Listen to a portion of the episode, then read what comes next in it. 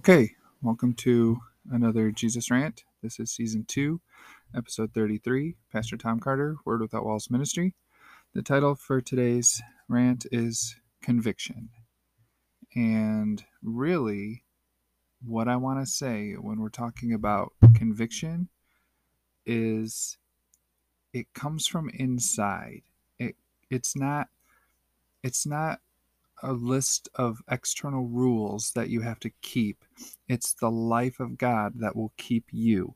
And I heard a preacher say it like this one time. He said, If the Holy Spirit can't convict you, then I don't have a chance of it. Which is, in large manner, why I live the life the way I do. Even when it comes to my ministry, I don't try to convince people of anything. I don't try to convince people that I'm right and they're wrong. I don't try to convince people that I know everything and they don't. I mean, you know, I, I always stand on the biblical truth that we have an unction from the Holy Ghost and we know all things, but I also am quick to say that we don't understand everything that we know. And I know that, and I, i am at peace with that. I'm learning and growing. I don't think I have it all figured out yet. Like like when I write things, I don't write because I have them figured out. I write to try to figure them out. Same thing with these rants. I'm not saying this is the only way that you can see these things. This is the only way you can think about these things, right? These are my thoughts. If you don't like them, get some of your own. But I want to talk about conviction because I think it kind of gets twisted, like a lot of things in the scripture gets twisted. Even love, unfortunately, gets twisted. But when we think about conviction, we think of it in kind of a negative connotation, like like a uh, a criminal gets convicted and they get a sentence, right?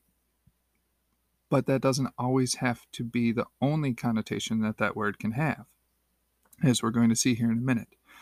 Because just like like the word consequences, we usually think consequences are negative, but they're not. Every action has consequences. Good consequences, bad consequences, you know, the good, the bad, and the ugly. It depends on what the action is. So when we're talking about conviction, we're not talking about condemnation.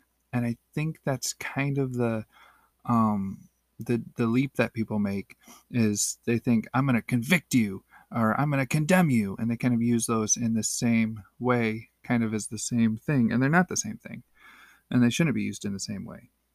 And what we're going to focus on today is in John chapter 16, verse 8. Jesus speaks of three different convictions, and he speaks about who is going to do that and how it's going to happen. So we're going to read my uh, my memory verse for today, John 16, 8, and then we'll back up and read a little bit more in context.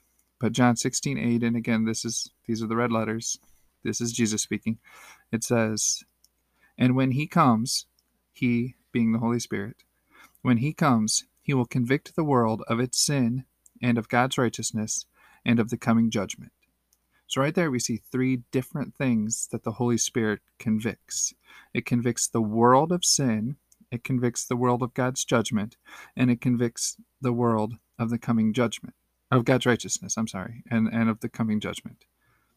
Sin, God's righteousness, and the coming judgment. That's what the Holy Spirit convicts the world of. And it's interesting that Jesus said, when he comes. The Holy Spirit came 2,000 years ago Uh, as with most things in the Bible, you know, Jesus said, It is finished. These are not things that need to happen. These are things that already happened. These are not things that we need to wait for. These are things that we need to receive and accept and embrace and understand. Because when you understand these things, that's when you can experience these things. It's like I was saying earlier, we know all things. And I was talking last week about how we have all things. We've been given all things that pertain to life and godliness. We've been blessed with all spiritual blessings in the heavenly Christ. We have everything we need and we are who we need to be. What really needs to happen is that we need to begin to come to know who we are and what we have and where we are which again is you know I, I drop this plug every once in a while but it, that's why i wrote the answer trilogy. You know i wrote a book about who we are called identity crisis and i wrote a book about you know where we are called six steps to the throne and i wrote a book about why we're here called epic or e- our eternal purpose in christ. So these questions are very important and they need to have answers. Otherwise we're going to continue to try to get something we think we haven't got by being somebody that we think we're not. And that's not a recipe for success at all. Like the, the uh, misunderstanding conviction is not a recipe for success at all. When it says here that the Holy Spirit will convict the world, that's important. And in the King James Version, the word convict, I read it out of the New Living Translation, but in the King James Version, convict is the word reprove. And it's number 1651 in Strong's Greek Concordance. And it means admonish, convict, convince, tell a fault, rebuke, or reprove. Some of those have more of that kind of negative connotation, like telling someone a fault or rebuking them. It kind of lends more towards, at least to me, the idea of a, a good father chastening and correcting his children. And you have to do that. That's that's being a good parent, right? Like you can't just let anything go. So even though that might seem a little harsh maybe, it's not it's not bad. It's not negative. If somebody needs to be rebuked and you rebuke them and they change their ways, you know, that's a good thing. But again, this is not telling us what to do. This is telling us what the Holy Spirit was going to do when he came. And then, you know, again, 2,000 years ago, he came and he did that.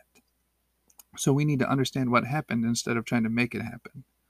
But I like the idea of admonishing or convincing. He's con- he, the Holy Spirit, which I'm going to read in just a minute, is the Spirit of truth that leads and guides us into all truth. The Holy Spirit convinces us of what is already true. It doesn't make anything true that's not true. It, it simply shines the light on what is true and has always been true so that we can experience the truth. Because, guys, the truth is the truth, whether you know it or not, whether you believe it or not. But when you know the truth and when you believe the truth, that's when the truth becomes true for you. That's when you can experience it. And that's important because the truth has set us free. And when we, again, when we accept it, when we know it, when we believe it, when we receive it and release it, that's when we can be transformed into what we've already been transformed into. That's when we can experience God's truth in our lives the truth that God is love and He loves you, the ultimate truth of the universe that the Father loveth the Son and has given all things into His hands. That's what we need to know. That's what we need to be able to uh, accept and receive and experience in our lives because that's what life is. It's it's a life of love. That's why Jesus said that he has come that we might have life and have it more abundantly. That abundant life is his life of love.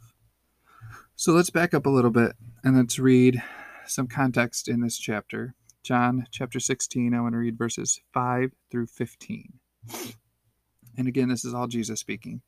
And he says, But now I am going away to the one who sent me, and not one of you is asking where I am going. Instead, you grieve because of what I've told you. But in fact, it is best for you that I go away, because if I don't, the advocate won't come. If I do go away, then I will send him to you. And again, that's the whole idea of after Jesus, after the passion of the Christ, after Jesus died and was buried and rose again, Jesus ascended into heaven and the Holy Spirit descended to the earth and took up abode or took up dwelling or began to live in us. That's one of the major things that occurred through and because of the cross. Instead of one man filled with the Holy Spirit named Jesus, it was shifted into all men living with the Holy Spirit, with the Holy Spirit living inside of them. And that's why I say that we are Jesus, that He is our true identity, that we are God in the flesh, love in a body, Jesus is God in our flesh, love in our body. So he was saying, as much as I can do on my own in my Earthwalk ministry in one human body as one human person, it's going to be a lot better for you when I leave and the advocate comes, when I leave and the Holy Spirit comes. When instead of just being one man doing miracles for the people that he runs into contact with, now we can all do miracles for the people that we come into contact with. And that's just kind of a little bit going back a couple of weeks ago when I was talking about, you know, greater works. Like, if Jesus could do what he could do for the people he came into contact with. That's great. That's amazing. That's wonderful. Feeding you know the how many 5000 or whatever it was. But when he filled us all with his spirit, when he left and the Holy Spirit came, now we can all do that wherever we're at and we can all touch each other. And it's it's it's in some ways it's almost a little bit bigger. And that's why Jesus said all these works you will do and greater works than these. So it goes on to say uh I'll back up back to verse 7. But in fact, it is best for you that I go away, because if I don't, the advocate won't come. If I do go away, then I will send him to you. And when he comes, he will convict the world of its sin and of God's righteousness and of the coming judgment. Ready? Now he breaks down those those he breaks down those three convictions. Verse 9 says, "The world's sin is that it refuses to believe in me." This is where I get a lot of my uh, quote unquote theology about sin from. This and and you know I always talk about Jesus being the Lamb of God who takes away the sin of the world. Sin is unbelief. The world's sin is that it refuses to believe in me. Jesus took away the sin of the world by giving it something, someone, himself, love to believe in. That's how the Holy Spirit convicts the world of sin. It doesn't say you're a dirty sinner. It says here's what we can do about your unbelief. We can give you something to believe in. God is never about punishing. God is always about rehabilitating. God is always about restoring. He's about mercy and grace and forgiveness and love. It's a uh, it's a redemption story. It's a restoration story. God doesn't convict in order for us to feel worse about what we've done. God convicts so that we can stop doing those things. God took away the sin of the world or the unbelief of the world so we wouldn't have to struggle with sin anymore. So we wouldn't have to act out of that unbelief or that wrong believing anymore. He gave us what we needed with the spirit of truth that, again, we're going to see in just a minute, that leads and guides us into all truth. He made it so that we could, we don't have to fight the lie anymore. When you know the truth, you can just ignore the lie. You don't have to worry about it. You don't have to deal with it. You don't have to mess around with it. You can just continue on in the truth. And the lie doesn't even matter to you because it's nonsense. It's a lie. It's not true. And you know the truth and you're standing on the truth and the lie means nothing to you. And that's the way it should be. That's the way it's supposed to be. That's the way God wants it to be. He doesn't want you to struggle. He doesn't want you to struggle against the lie. He doesn't, God is not on a sin hunt. God doesn't need you to find people's hidden sin and get the sin out of the camp. God took away the sin of the world. All we have to do is show people that glorious truth about who God is. God is love and He loves you. When we're looking for love in all the wrong places, to me, that's what sin is. It's it's acting on our unbelief. It's I, I don't know that God loves me, so I'm going to try to get love from wherever I can find it. And there's another verse in the Bible. I didn't look it up today, but it, it says, either way, God's love controls us. And I think that that's true because either we know God loves us and we do everything we do in order to experience and share that love, or we don't know and believe that God loves us and we do everything we do in order to try to get that love. And that's what I always talk about trying to get something we think we haven't got by being somebody that we're not we try to earn God's love or we try to manipulate love out of people or and and that's how it gets twisted around so much. Everybody wants love. Everybody wants to be loved. Loving people and being loved is the greatest thing in the world because it's literally the whole point of the whole thing. When you love somebody and they love you back, there's nothing better in this world than that. Everybody wants that, but not everybody understands that, and not everybody understands how to get that. It doesn't come from getting it. It comes from God giving it to us and us receiving it and giving it back to Him by releasing it to the people that are in our lives. So again, it says, uh, the talking about the three things the Holy Spirit convicted the world of when it came 2,000 years ago. It says, the world's sin is that it refuses to believe in me. Righteousness is available because I go to the Father, and you will see me no more. So he's he's defining what sin is he's telling us that his righteousness is available and then he says judgment will come because the ruler of this world has already been judged we were not judged right when jesus was lifted from, up from the earth on the cross he drew all men into himself and he planted himself into all men and then the judgment that was passed down from father to son we were included in that but we were not judged even in the old Testament and the Old Covenant, there was a system where a scapegoat was judged. The people weren't judged. So we need to get off this idea that God is judging us according to our sin and is convicting us, or again, what we think of as condemning us. That's not what we're talking about. That's not what conviction's all about. In this case, in this situation, in this scenario, in, in this spiritual way of looking at it and living with it, being convicted is God showing us the truth, convincing us of what is real and true, and of what has already happened. Judgment will come because the ruler of this world has already been judged. The ruler of the world, not us. He goes on to verse 12 and says, There's so much more I want to tell you, but you can't bear it now. When the Spirit of truth comes, he will guide you into all truth. He will not speak on his own, but will tell you what he has heard. He will tell you about the future. He will bring me glory by telling you whatever he receives from me. All that belongs to the Father is mine. This is why I said, The Spirit will tell you whatever he receives from me. So again, it's this the Holy Spirit, the Spirit of truth, leading and guiding us into all truth. That the conviction of God has already happened. He convicted us of our sin because we didn't believe in him. He showed us what it meant to truly sin and what to do about that sin. So now let's look to Hebrews. Hold on, let me read. Yeah, let me read John chapter 8, verse 9 first in the King James Version. This is the story of the lady who was caught in adultery, and all the people wanted to stone her, right? And then Jesus said, "Whoever was out, whoever is without sin, let him throw the first stone." And then in John 8, 9 it says, "And they which heard it, being convicted by their own conscience, went out one by one, beginning at the eldest, even unto the last. And Jesus was left alone, and the woman standing in the midst.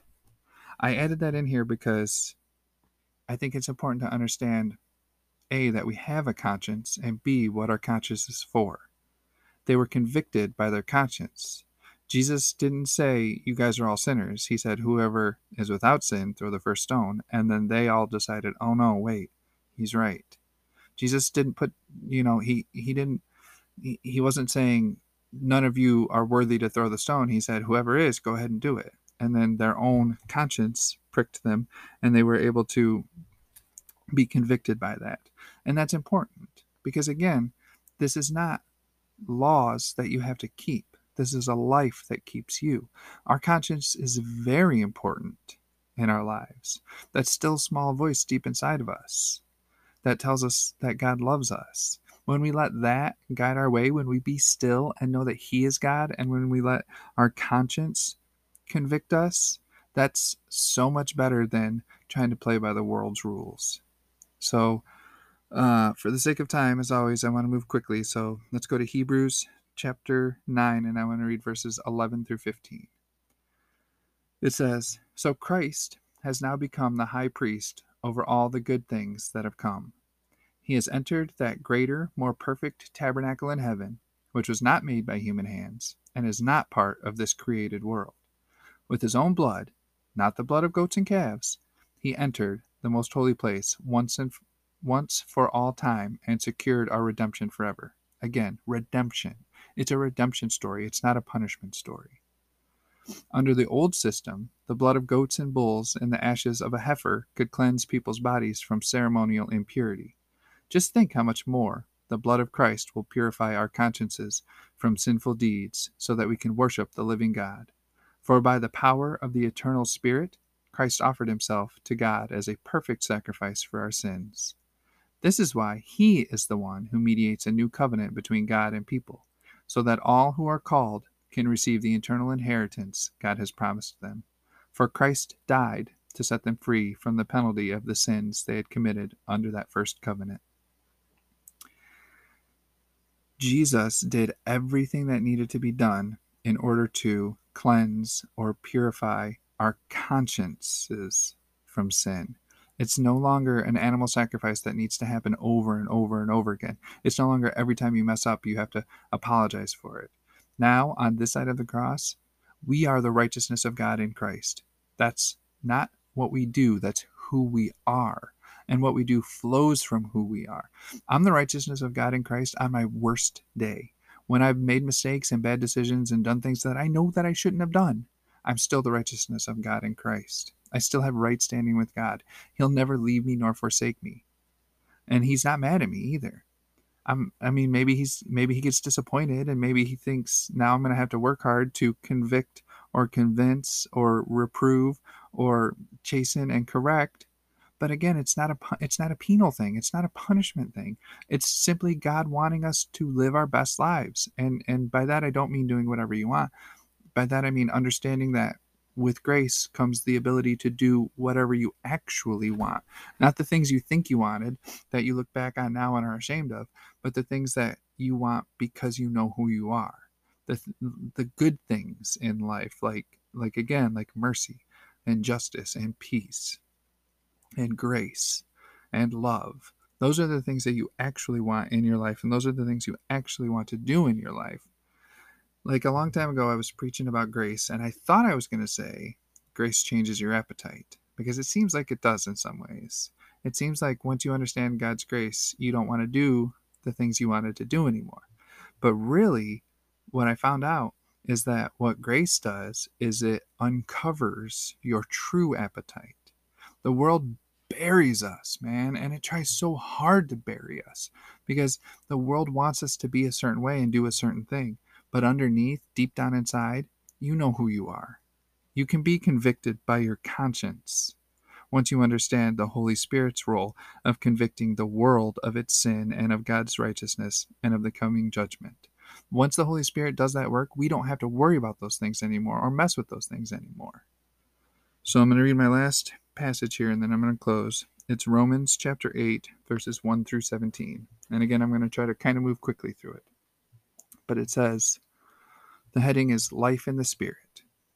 And the, the New Living Translation says, So now there is no condemnation for those who belong to Christ Jesus. See, we were convicted, and because of that conviction, there's no condemnation, right? Those aren't the same thing. We need to understand that.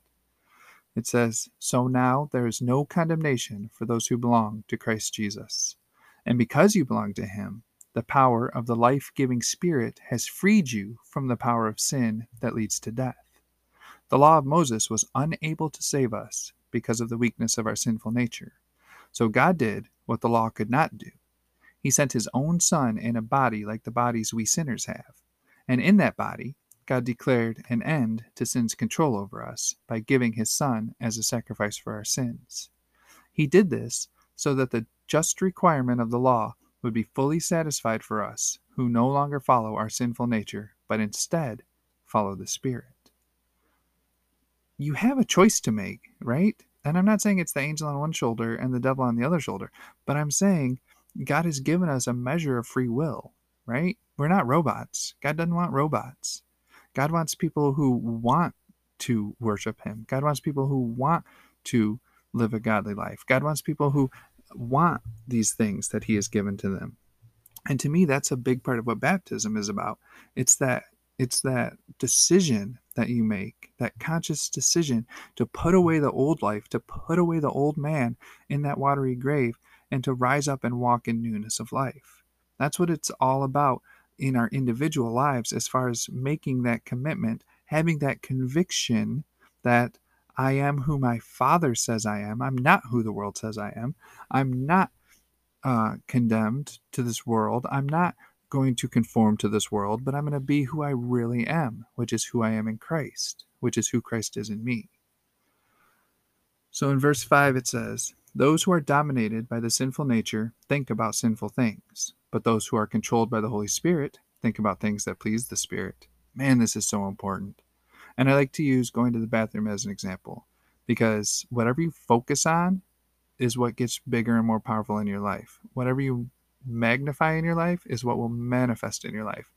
If you're thinking about going to the bathroom, even in the in the context of I don't need to go, I'm not going to go, I can hold it, all you're doing is giving it more and more power. The more focus you give it, the more you need to go. Even though you're trying to think of, you know, not needing to go, it, the opposite effect takes place. So don't think about sin. Don't worry about sin. And my pastor told me a long time ago if you're worried that you're a bad guy, you're not a bad guy because bad guys don't worry about that sort of thing. So, those who are dominated by the sinful nature, they think about sinful things. But those who are controlled by the Holy Spirit think about things that please the Spirit. So, letting your sinful nature control your mind leads to death, but letting the Spirit control your mind leads to life and peace. For the sinful nature is always hostile to God.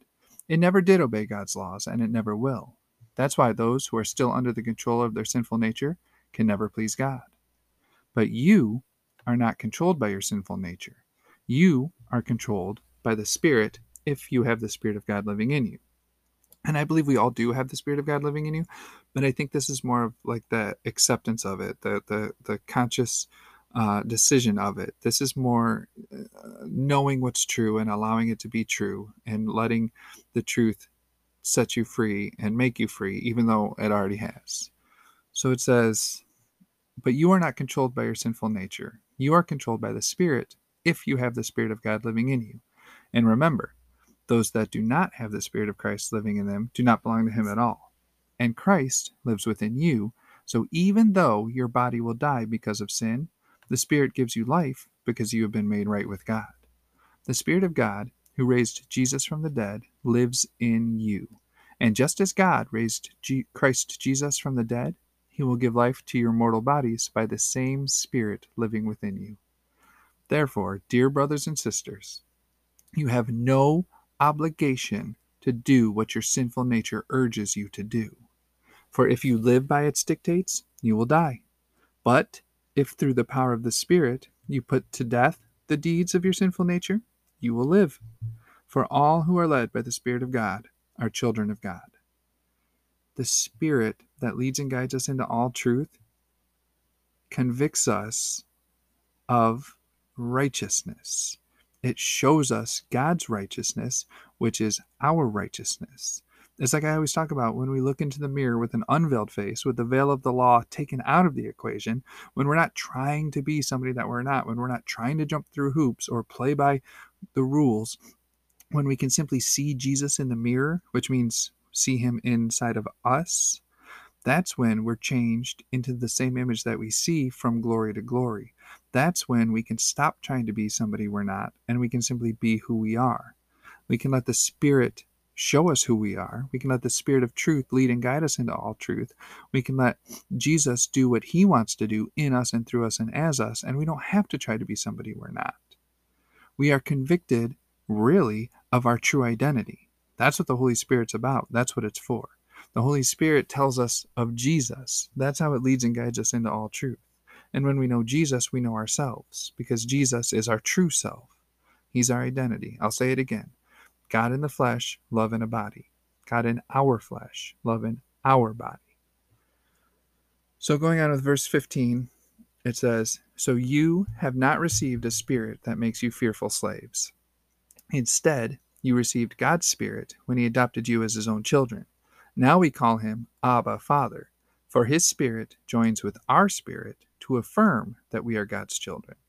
That's what we're convicted of. We're convicted that we are not sinners, but saints. We're convicted of our true identity, which is Father God's love, beloved Son in whom He is well pleased.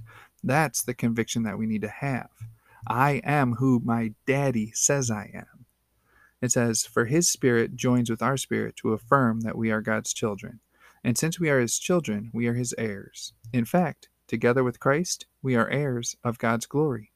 But if we are to share his glory, we must also share his suffering. So here's the deal, guys. And I'm going to do this quickly because it's time to close. The Holy Spirit convicts us of the sin of the world, which Jesus took care of, the righteousness of God, which is who we really are, and the judgment that was coming and that came because the prince of the world was judged. We need to know who we are and we need to know who God says we are, and that's the conviction that we need to have. I'm his beloved son in whom he is well pleased, no matter what. That's my conviction. That's the rock I stand on. That's how I get from the start of the day to the end of the day, even on my worst day. Knowing who you are lets you be who you are instead of trying to be somebody you're not. And that to me is what conviction is all about. So thank you, as always, for all the support, for helping me get the the word without walls out there. Um, yeah, uh, that's what I have for this week. Thanks, guys. We'll see you next week. Thanks for tuning in. Okay, well, if you enjoyed that, I want to invite you to check out my website, jesusrant.com. You can get my daily rants on there. You can uh, get the my books that I've written on there. They're also on Amazon. I have an author's page on Amazon. Um, I've written a lot of books. I'm pretty proud of them. You can order them. I try to keep them cheap because I don't like to pay a lot of money for books, and I don't think people should have to pay a lot of money for mine. So check that out. Um, if you want to support the podcast itself, you can find it on anchor.fm. If you just search for Jesus Rant, um, you can support it monetarily. You can support it by uh, liking it, sharing it, subscribing to it, and you can su- you can support it. Excuse me, by word of mouth, by telling people about it, uh, helping other people listen, find it, and listen to it. And uh, thank you once again, as always, for spending your time to listen to it to uh, to help me to get the word out, which you know, as we know by now, is is my heart is just getting this word out. Word Without Walls Ministry. Um, so just thank you for your support. I love you, and there's nothing you can do about it. Amen.